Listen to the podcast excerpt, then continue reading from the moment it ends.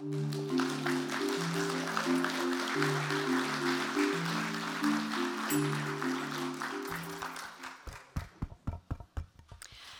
evening, everyone, and welcome. I'm pleased that not heat or pandemic or power outages have thwarted us holding this event. Uh, that I think bodes well for a successful conversation. I'm Macke Raymond, and I'm the Program Director for Education here at the Hoover Institution. And I have the pleasure of introducing today's guest and host. There are many ways to have a life of public service, and while their paths to cabinet posts differed, both Betsy DeVos and Condoleezza Rice built enormous records of service. In Mrs. DeVos's case, she rose to become the 11th United States Secretary of Education after first building a deep and impressive record of impact as a social activist, as a board leader of advocacy organizations, as a valued political advisor, and as a philanthropist. She's captured her experience as education secretary in a new book. It's called Hostages No More The Fight for Education Freedom and the Future of the American Child. It's published by Hachette Book Group. And I have to say, having read it, if you want a front row seat to a carnival of insanity, this one's for you. for our own Dr. Rice, her trail blazed through early terms at the State Department and later on the National Security Council as a political scientist and later provost at Stanford, as a board member in her own right with education focused organizations, and before returning to Stanford and Hoover, serving as the 66th United States Secretary of State. We now have the honor to call her the Tad and Dianne Taube Director of the Hoover Institution. Each, in their own way, have become titans in the fight for better school options and better life outcomes for America's children. They are both fierce activists, strong voices, and warriors seasoned by the conflicts and controversies that are part of cabinet level service. If they weren't alpha chicks before, they certainly earned their stripes then. Now, the conventional wisdom, and this is gender neutral, is that you don't want two alphas in the same room. But lucky for us, they're on the same team. So please join me in welcoming Secretary Betsy DeVos and Secretary Condoleezza Rice.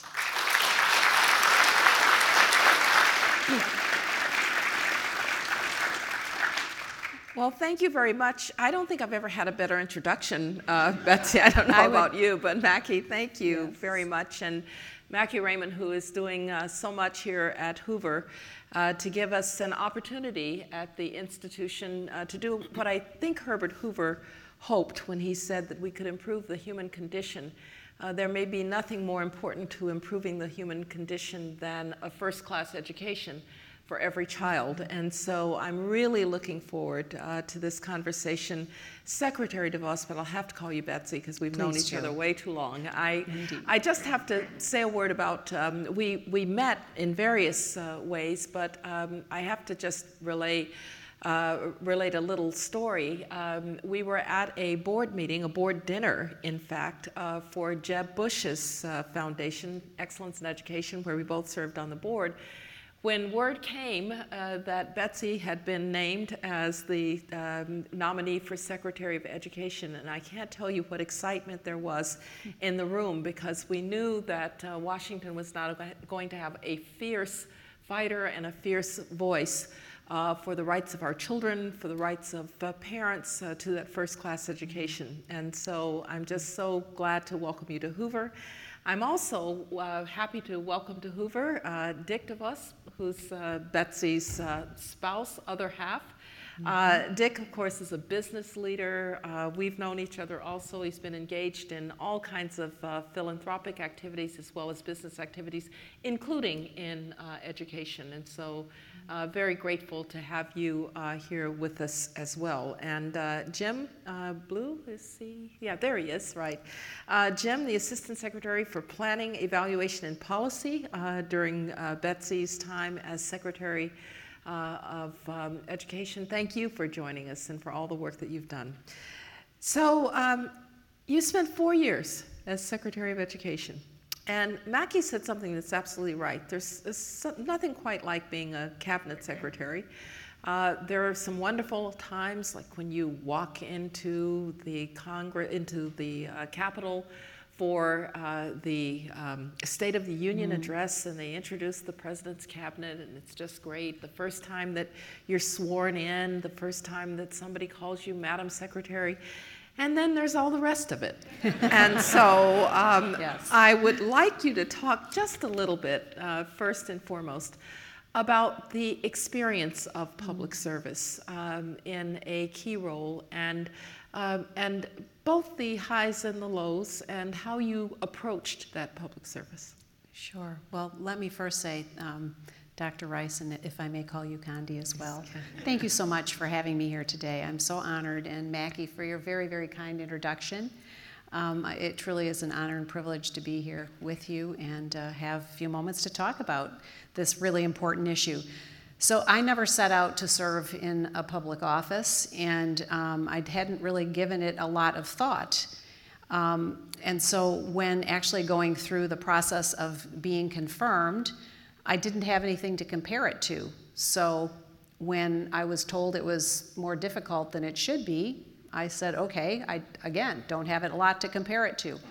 But it was, um, you know, it was tough getting there, getting into office, and then once there, uh, I, I, would say some of the, the, the highs were always just the, um, the moments of uh, history and pageantry, and as you say, walking in for the, the State of the Union address. And uh, Dick and I said more than once when we had opportunity to be at the White House for something or other, just you know, just being in the White House was was always a, I called it pinch me moments, and. Um, and, and, so that was that was really really special and um, and a real privilege. I would say other highs for me were particularly the school visits that I did, and I chose schools to visit that were doing things slightly differently. I wanted to highlight where people were being creative and really trying to meet students' needs. I would say on the other end, some of the lows were um, some of the real impediments that both the system and often ind- individuals within the system put up to really making progress to focus our efforts all around uh, students and their needs and uh, doing the right things and making the right policy for them. And, uh, and you, I'm sure you experienced this, Condi, that you know, a large, I, I knew a large bureaucracy was going to be very large and cumbersome. I just did not actually fathom how difficult it could be to get even some of the most simple things accomplished. Yeah. Well, in your book, and I, am going to several times point you to Hostages No More by Betsy DeVos. Please purchase your copy um, or on Amazon.com if you cannot do it here. And I read the audiobook for those who like to listen to the audio yeah. versions. So that's, that's terrific too. Uh, but in chapter two, you have a really kind of provocative title. It's called The Un American Education System. And uh, you write about the epiphany that you had as a parent. Uh, it caused you then to be a volunteer. Mm-hmm. And at some point, it led you directly to the path of uh, advocacy and ultimately to be secretary. So um, you, you say that uh, it is, in, in this country, believe that it, we believe that it does not matter who your parents are we all have inalienable rights to life, liberty, and the pursuit of happiness. But when it comes to education in America, it very much matters who your parents are. Mm. Can you reflect a little bit more about this realization and how it helped shape uh, both your agenda as an advocate and as an, as, as an advocate, but also as you entered the department? Certainly. Um, I began to get involved in education when uh, Dixon, my oldest son, Rick, was about to enter kindergarten. And Dick and I were blessed to know we were going to be able to have our children go wherever we thought was going to be best for them for school. So I looked around uh, the West Michigan area to see what some of our options were. And in the process of doing that, I discovered a little uh, Christian school in the heart of our city that was serving the students from that area and got to know the founders of the school and um, realized very quickly.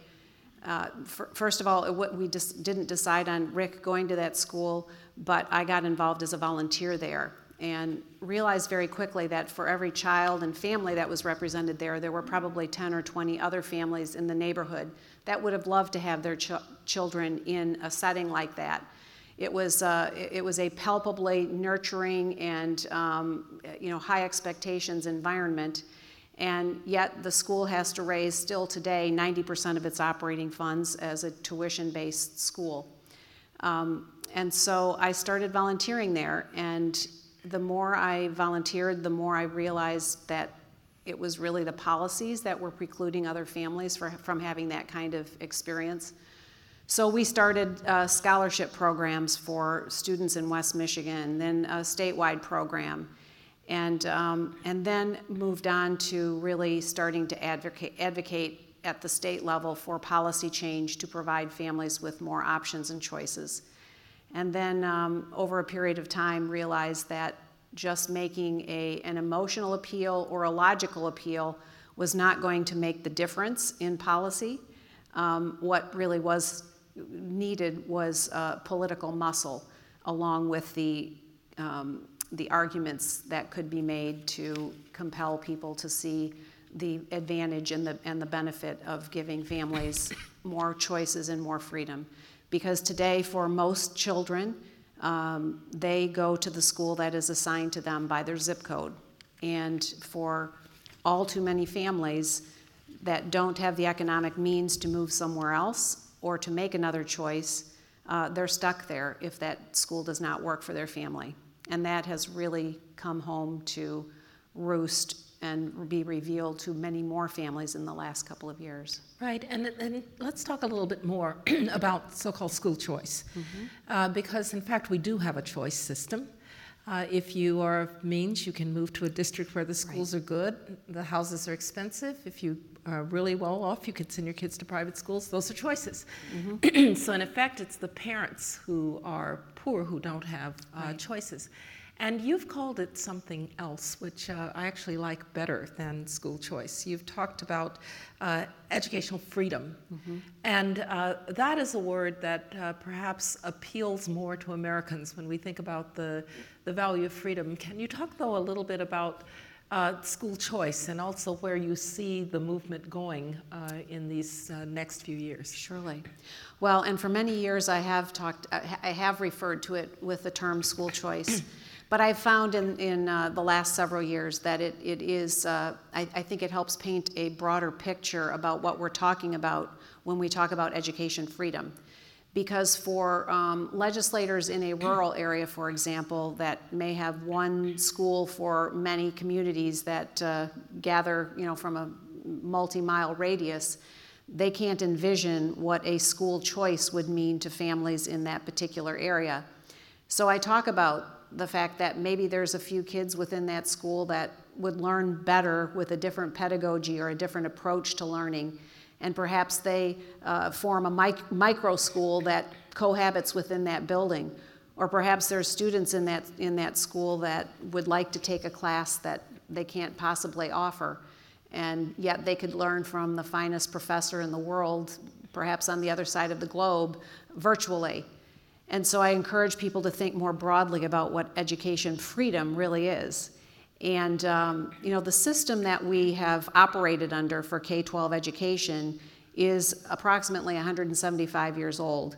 It's changed very little, and um, it, and I've, I've said often that education really is the least disrupted industry in our country. And some people bristle at the notion that education is an industry. But make no mistake about it, it has every element of an industry, every facet of an industry. And, um, and yet, it's, it's supposed to be serving the most valuable part of our future, our children. And so, um, when I talk about education freedom, the, the notion of really uh, giving the freedom and opportunity and the, the financial power to families to drive the kind of change that needs to happen for their own children's experience gives us a broader look at what what we um, what we could be experiencing, what kids could be experiencing today, if we if we sort of get outside of this one size fits all, top down, uh, totally government run, except for those who can afford something else approach. And so um, that's why I like to use the, the term education freedom.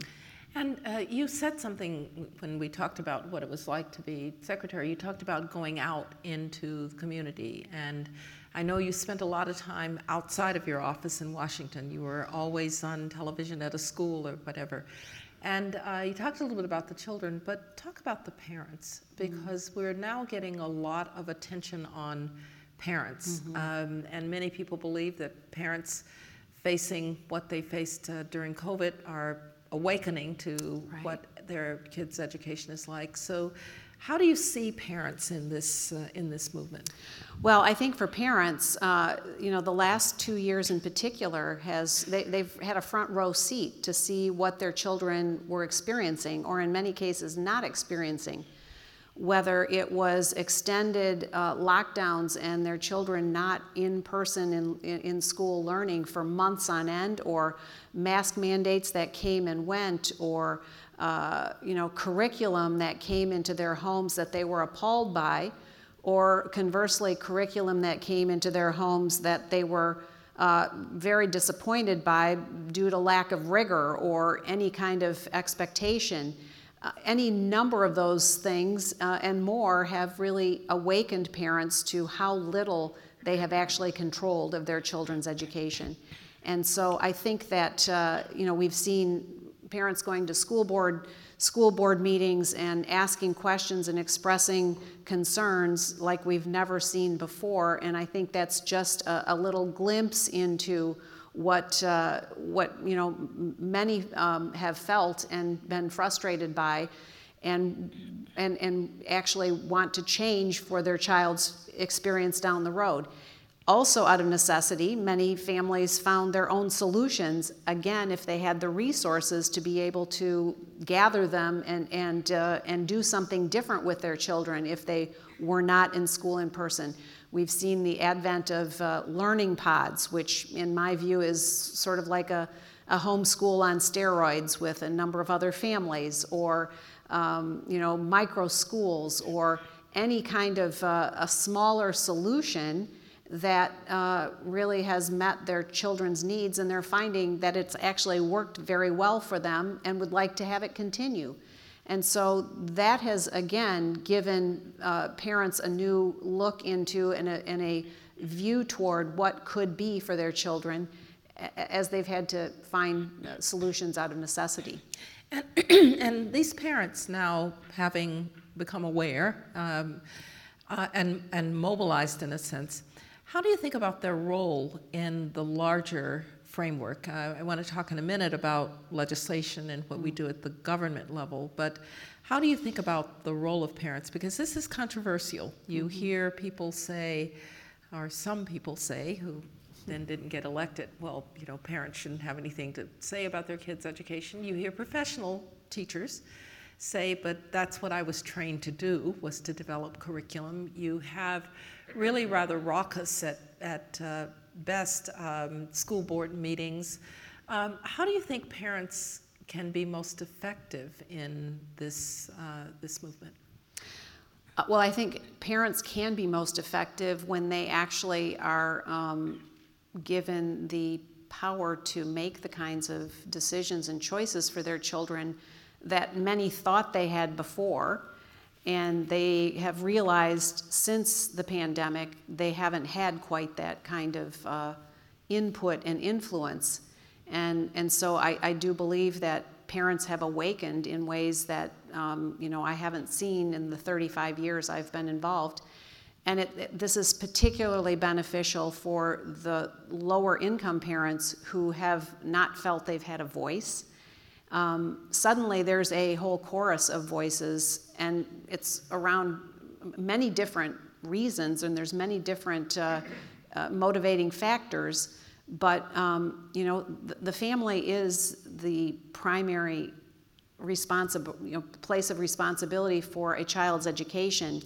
And I think parents have, many parents have realized this, perhaps for the first time after their experience this last couple of years. And so it, it's important that they have, uh, that they are then empowered with uh, the ability to make those choices for their kids. And does the empowerment come through, obviously through education of the role, but where else does the empowerment come from? Does it come from laws? Can you talk about legislation and places in the country that you find particularly uh, on the leading edge of doing the right things uh, here for Sure. parents?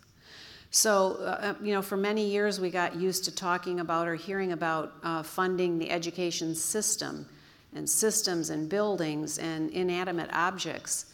But um, when we flip that uh, focus to funding students, and if education is really about making sure every student is prepared, you know, for their adult life, uh, we should be focused on supporting those students.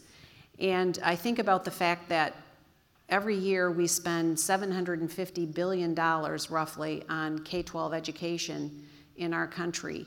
And that's roughly $15,000 per child. Much higher in some places, lower in others, but let's just talk about the average of about $15,000. I like to use the metaphor of a backpack. Kids go to school with what they need for the day in their backpack we should metaphorically be attaching through policy um, and through law that money on their backpack for the parents to direct where their children are going to learn. If that means the assigned school that they've been attending is working and is working well for them, that's great. They have that opportunity. But if it's something different, they would have that opportunity also. And uh, what we will see if we actually do this at a scale where all families can make these choices um, is the creativity and ingenuity and entrepreneurship of the American people um, in, a, in ways that we can't even begin to imagine today, providing new education solutions that we haven't even begun to think of or dream of. And um, I like to use a little example of a school I've not visited but have heard about from close friends whose grandchildren attend. I live in Michigan. We live in Michigan. It's cold there in, you know, December, January, February. And this particular school, the children are attending their classes outdoors all day, year round. And they're choosing to do this Hardy little kids, aren't they? and the Goodness. teachers are choosing to be in that kind of an environment. And I just use that as a, a very quick example of thinking differently about how we can approach really untapping the potential of every single child. Well, we're clearly not doing some things right because the U.S. is 13th in reading, 18th in science, 31st, 37th in math. Uh, for a developed country uh, that leads the world uh, in technology and innovation, uh, the world's largest economy, uh, the guarantor of uh, security around the world, these are pretty sad numbers. They are. And- And, and we spend the most. And we spend the most, so it's clearly not just a matter of money, but money following the child. So are there um, experiments in the states? Because uh, I'm going to turn in a moment to a comment that you made about federalism, which uh, got a lot of lot of publicity. But uh, as we think about the the states that are leading, that uh, seem to be making some headway. Are, are there places that you're particularly encouraged by, and what makes those states different? Indeed. Um, one of the states I've most often pointed to is the state of Florida, where our mutual friend Jeb Bush, as governor, really um, opened the door to education freedom when he was governor now more than 20 years ago. And subsequent legislatures and governors in Florida have continued to build on and expand those programs and those opportunities in Florida, where today um, it has Florida has the most uh, the most expansive access to education freedom.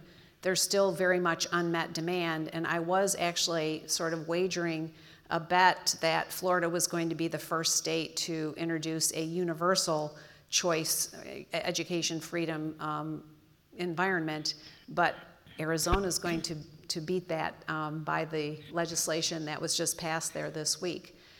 But um, so th- some of the things we've seen over the years in Florida are in districts where the highest percentage of children are in schools other than their assigned schools. Uh, the achievement levels have actually gone up also among those students who have stayed in the schools to which they were assigned. So, you know, logic would tell you that for kids who were not a fit in this, you know, their assigned school, they've found a better fit. And for those that stayed there, school leadership have begun making decisions and changes that have actually improved the opportunities for those kids in those schools, which is, which is I think, a, a broader argument around the benefit of education freedom. When we have competition, when we have something to benchmark against, when we have different ways of approaching the same service, we're going to have much more, I would argue, more, much more robust and better outcomes. Uh, in a few minutes here, we're going to open up for uh, questions from the audience. Um, and I'm a professor, I'll call on someone if nobody raises their hand. So please uh, get your, your thoughts. Uh, let me press a little further on this question of uh, what the states are doing. Is, is, there a, if you had to draw up a blueprint and you had to say, okay, this was there in Florida, that was there in Arizona, um, what would be some of the characteristics? Is it gubernatorial leadership? Is it uh, weaker unions or more cooperative unions? How do we think about uh, the, um, the elements of a successful effort to move toward educational freedom? Well, it does come down to both gubernatorial and legis- state legislative leadership. Um, most every state has encountered resistance from the teachers' union and all of their allies um, some states are more, you know, vicious than others, but they're they're there, they're present nonetheless, and um, it does just require, uh, you know, gubernatorial leadership and state legislators that are determined to do the right thing for children. Um, and in some cases, some places it's taken a lot longer than others, and some some places it just hasn't really even happened yet. And uh, yet, what we've seen in this last year, again, since the you know the the eyes were opened, the last couple of years, what we've seen is a real momentum around state-based policy that is expanding these choices. And uh, I, I referenced the most recent one, not yet signed by Governor Ducey, but certain to be. Um, Arizona is, has just passed a very major education savings account plan. And in educate, in my view, sorry, in my view, the um, the different mechanics or methods to delivering education freedom are there there are a variety of them but in my view education savings accounts offer the most opportunities for families to truly customize a, a child's education. And I know that's kind of foreign to talk about customized child, you know, K-12 education, but um, but it's not that far off if more people are empowered with uh, the freedom to make these choices, so that um, one student might take a class or two at a local, their local traditional public school, and then perhaps go to a uh, you know, a, a, private school for a couple of classes and then maybe take two or three classes online virtually or any combination thereof. And, um, and, and maybe they learn outside for a part of the day and inside for half the day. I don't know. You know, yeah, just but, but just to be clear, so an educational savings account, I can take tax-free uh, money yeah, into would, mm-hmm. a, a, Yes, go ahead. It would, yeah. it would be a designation of what the Yes. state is already spending for Yes. you or for your child, and it would go into an account Right. that you had the uh, ability to control, and it would be used for education-related matters that the state and, and each state would do slightly differently, putting the boundaries or you know guardrails around it. But you could use it for tutoring or, um, in some cases, transportation. If your child needed to go to a uh, perhaps an, an apprenticeship possibility in the neighboring county, or um, you know, you, you really the sky is really the limit on how you could uh, provide education for students in ways that we have not yet contemplated because we are so stuck in this uh, model of uh, an industrial input and output uh, system. Right. Uh, one more question before we turn to the audience. So I was Secretary of State. I don't think I ever suggested abolishing the, sec- the Department of State.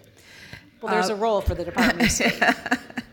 Well, some days. Uh, but you made headlines in an interview on the book uh, recently with a proposal to perhaps shut down the Department of Education. Uh, just for a little context, Department of Education was created in 1979. It's not uh, a very old department in many ways. It was a kind of uh, Jimmy Carter in 1976 uh, had it as a campaign pledge. He then carried through on it.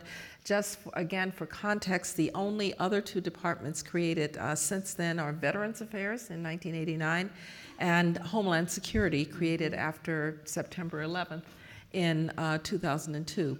So, uh, talk about federalism. Talk about why you think, uh, even if you take metaphorically the shutdown of the Department of Education, uh, Washington's role is sometimes misunderstood, overstated, sometimes overplayed.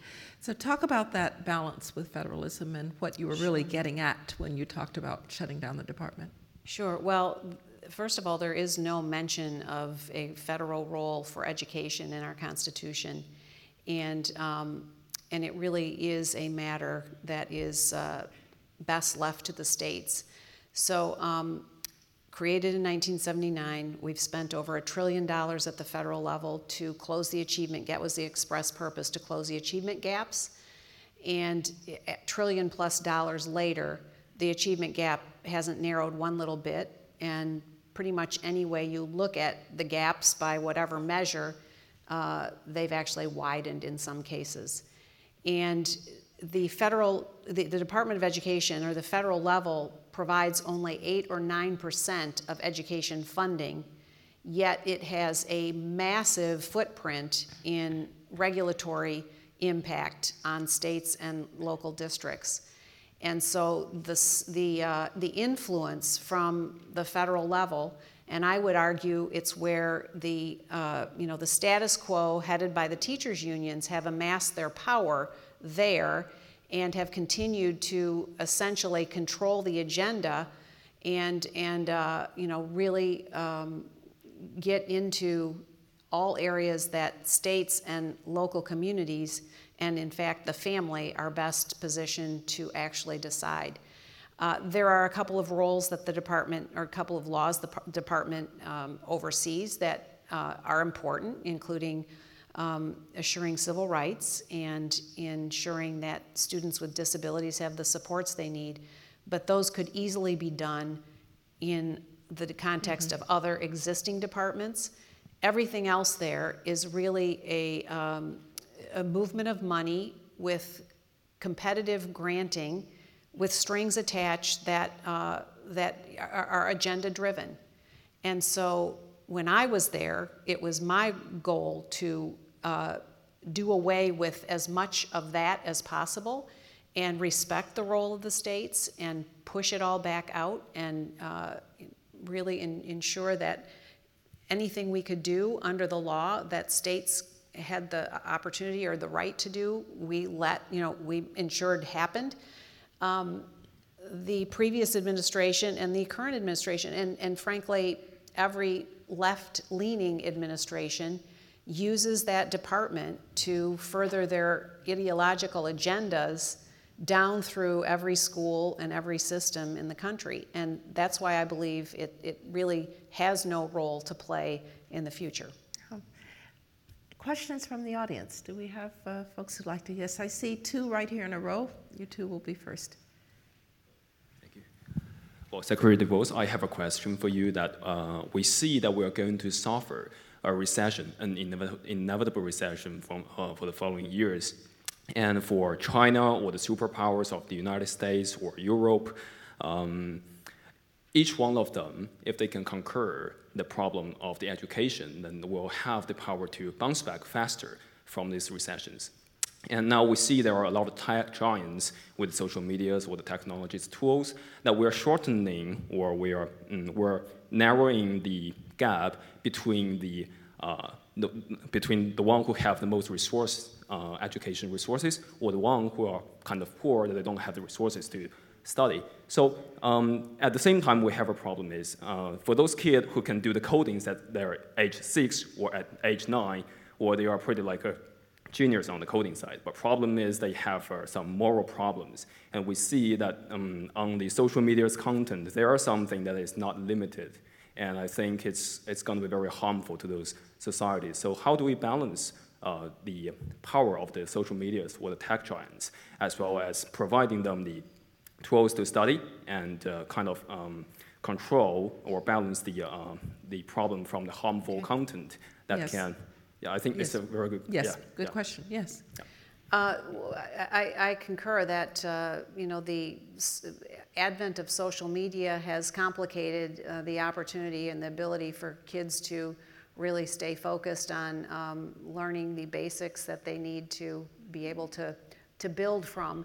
And, um, and by the same token, the system that we um, continue to perpetuate today is not introducing young people to the opportunities in every area of technology at ages early enough. Now, it's probably very different in this area, but I'm saying across the rest of the country, um, we are not, because the system is so antiquated, it is not really geared toward looking for opportunities to um, ensure that all students are exposed to what kinds of careers and what kinds of, uh, you know, what kinds of technological uh, careers or pathways they could follow.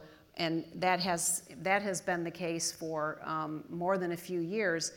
I, I would say that one of the things that we tried to do in office was to really um, point out the uh, opportunities that there are for career and technical tracks and education that uh, do not require going to a four-year college or university and to try to break down that stigma that uh, I think has long existed, that you're not going to be successful unless you go to a four-year college or university. We know there are millions of jobs available today that don't require that.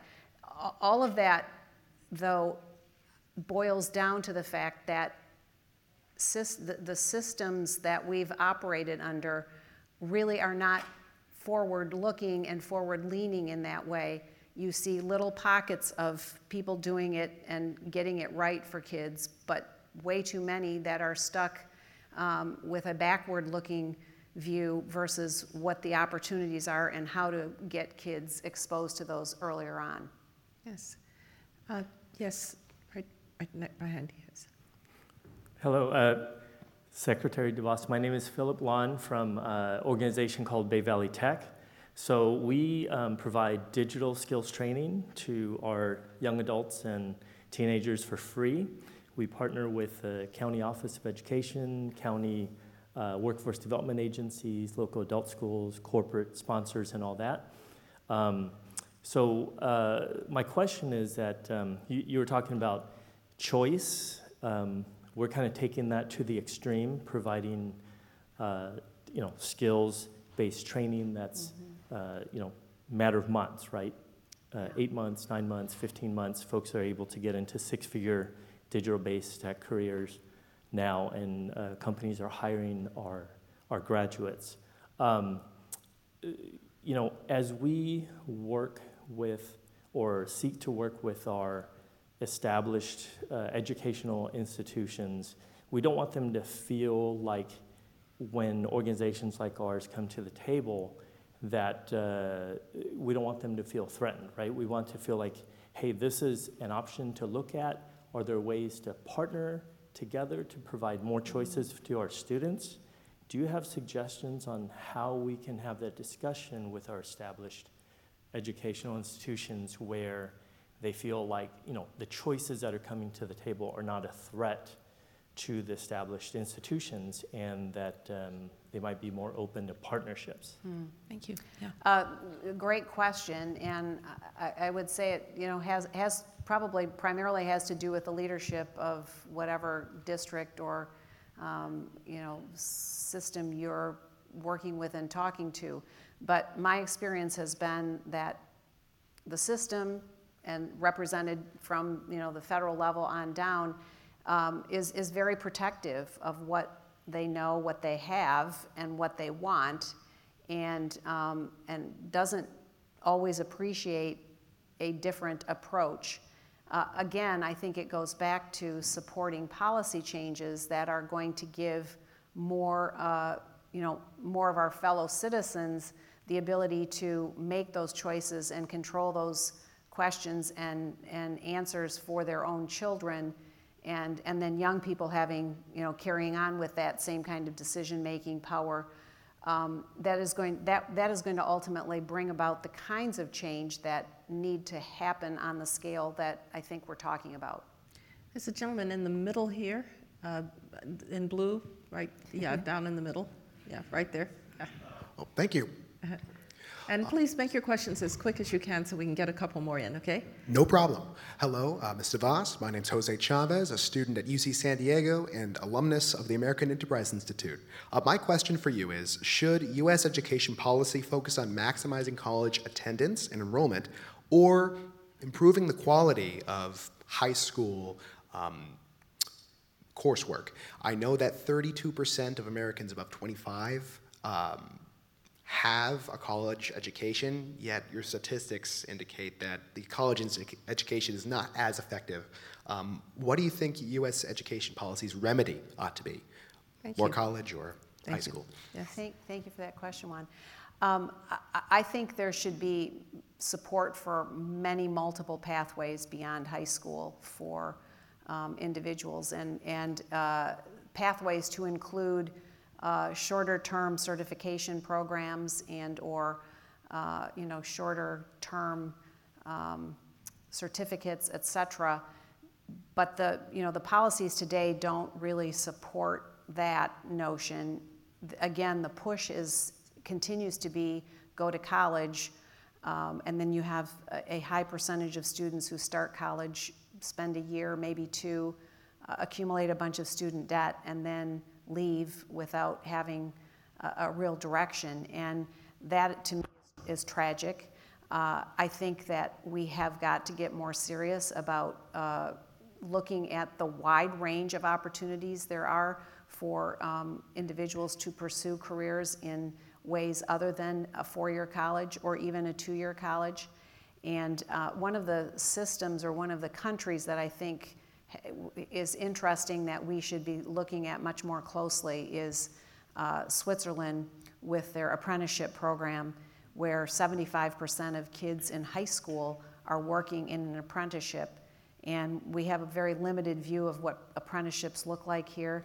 And, uh, and so I, I like to you know, reference the fact that the, the um, president and the CEO of UBS, one of the largest banks in the world, both started as apprentices in a bank. And uh, there's very few occupations that would not in some way lend themselves to a work and uh, learn opportunity. And I think we, you know, we need to get much more serious about that. We actually uh, got implemented an industry recognized apprenticeship program in our administration, but that was quickly wiped away uh, because, again, the unions didn't really want to see that kind of opportunity introduced. But uh, uh, again, I think there's huge um, benefit to exposing young people very early, like much earlier on, to a wide variety of potential career paths, and um, and and doing that in a way that's really intentional, not just sort of happenstance. Uh, right here, the lady in red. Gentleman in red. Thank you. Britta Bomhard. I'm a Distinguished Career Fellow at uh, Stanford. My question is actually I was fascinated by you saying it's such a big industry and we've had it for 175 years. the proposals or you know your motions is all about making it more of an industry, more competition. But I contrast that with the numbers you mentioned about the achievement level. You know, countries like China who don't have this kind of system seem to get better results. So I wondered what logic or why do you think leaning more into an economic industrial kind of approach will achieve better results? Well, the, great question. And um, if we acknowledge that education is an industry, today it's essentially a monopolistic industry. It's controlled, it's primarily government controlled for those who can't afford to make other choices. And so what I'm what I'm suggesting is that by uh, entering, you know, allowing education to be a market-based industry, we will ultimately have a lot more creativity, a lot more um, co- competition in a good sense, and and therefore a, a lot better outcomes with uh, a whole host of different providers, different approaches, and different solutions. I am going to uh, give you an opportunity to close, but I, I, have to ask since we're sitting in a university. Um, Title IX has also mm. been uh, one of your legacies, and uh, yesterday or today, some uh, changes to Title mm. IX have been proposed by the Biden administration. And um, I, not so much into the depths of it, but kind of philosophically, what were you trying to achieve on Title IX, and uh, what do you think we should try to achieve in the future? Um, thanks for that question. So, Title IX just had its 50th anniversary this week, and uh, as I'm sure all of you know, it was passed to ensure equal access to education based on sex. And um, the issue that I dealt with as secretary was primarily how campuses or inst- education institutions needed to handle uh, matters of sexual misconduct on campus. The previous administration had issued a letter that effectively set up kangaroo courts for um, adjudicating these processes. And um, it, was, it did not have the force of law, but it was, uh, it was implemented in the way that it did. And for all, far too many uh, young people on campus who h- had to go through one of these uh, horrific um, you know, procedures or processes because of um, you know, something terrible that they had experienced. It was, uh, it, was, it was bad for all of them, really. The framework that had been set up was unfair, um, out of balance. It denied, in way too many cases, due process. And uh, so we, I set about with my team to do the regulation around this properly and carefully. And I sat down with um, individuals who themselves had been the survivors of uh, sexual misconduct or um, an incident on a campus. I sat down with some who had been wrongfully accused. I sat down with administrators and people who were um, having to actually try to navigate these um, situations and listened carefully to all of them. We had multiple other um, inputs from those same types of groups, and we went through the very lengthy regulatory process to set up a, a fair and um, predictable and uh, and, and very um, a framework that, that guaranteed due process.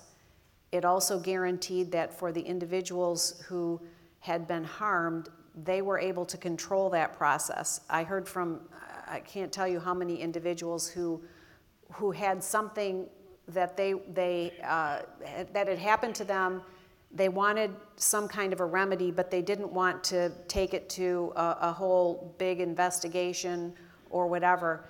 But in many cases, the schools had just taken it out of their hands and they became themselves uh, victimized a second time. So, all that to say, we went through the rulemaking process that set up this very um, well rounded, fair framework, predictable framework, and um, this, now this administration is proposing to essentially double down or maybe even quadruple down on the procedures that they had had in place during the Biden administration, which threw due process out the window. And I'm very, very concerned about the direction they're proposing to head. Um, it's going to be public comment period now in the next, uh, I think, 60 days. I urge and encourage anyone who's also concerned about this to um, speak into it. This is, uh, you know, the, the, there have been a number of federal court decisions that have clearly landed, some of them even more, I would say, stringently than the rule that we ended up with um, on ensuring that due process protections are in place. And so I, this is uh, this is going directly head to head with with uh, a number of court decisions. Um, it, it's going to be an issue to pay attention to. Not to mention the part about uh, how they've proposed to extend the definition of biological sex to pretty much whatever you decide you want to be, and um, and the implications on that for women's sports are are um, devastating. It really, if proceeding the way they have proposed, it will essentially do away with women's sports. Right. Well, thank you. Um, you said in your hearing, I trust parents and I believe in our children. I think it's fair to say that during your term, we didn't have a better representative for parents, children, and for our country in this very important area of education. Um, I hope that we can get the DeVosses back here from time to time. You're welcome anytime, as are you, Jim. Um, and uh, I just uh, am so grateful for all the work that you've done. And please, ladies and gentlemen, Betsy DeVos, hostages no more. Thank you, Condi.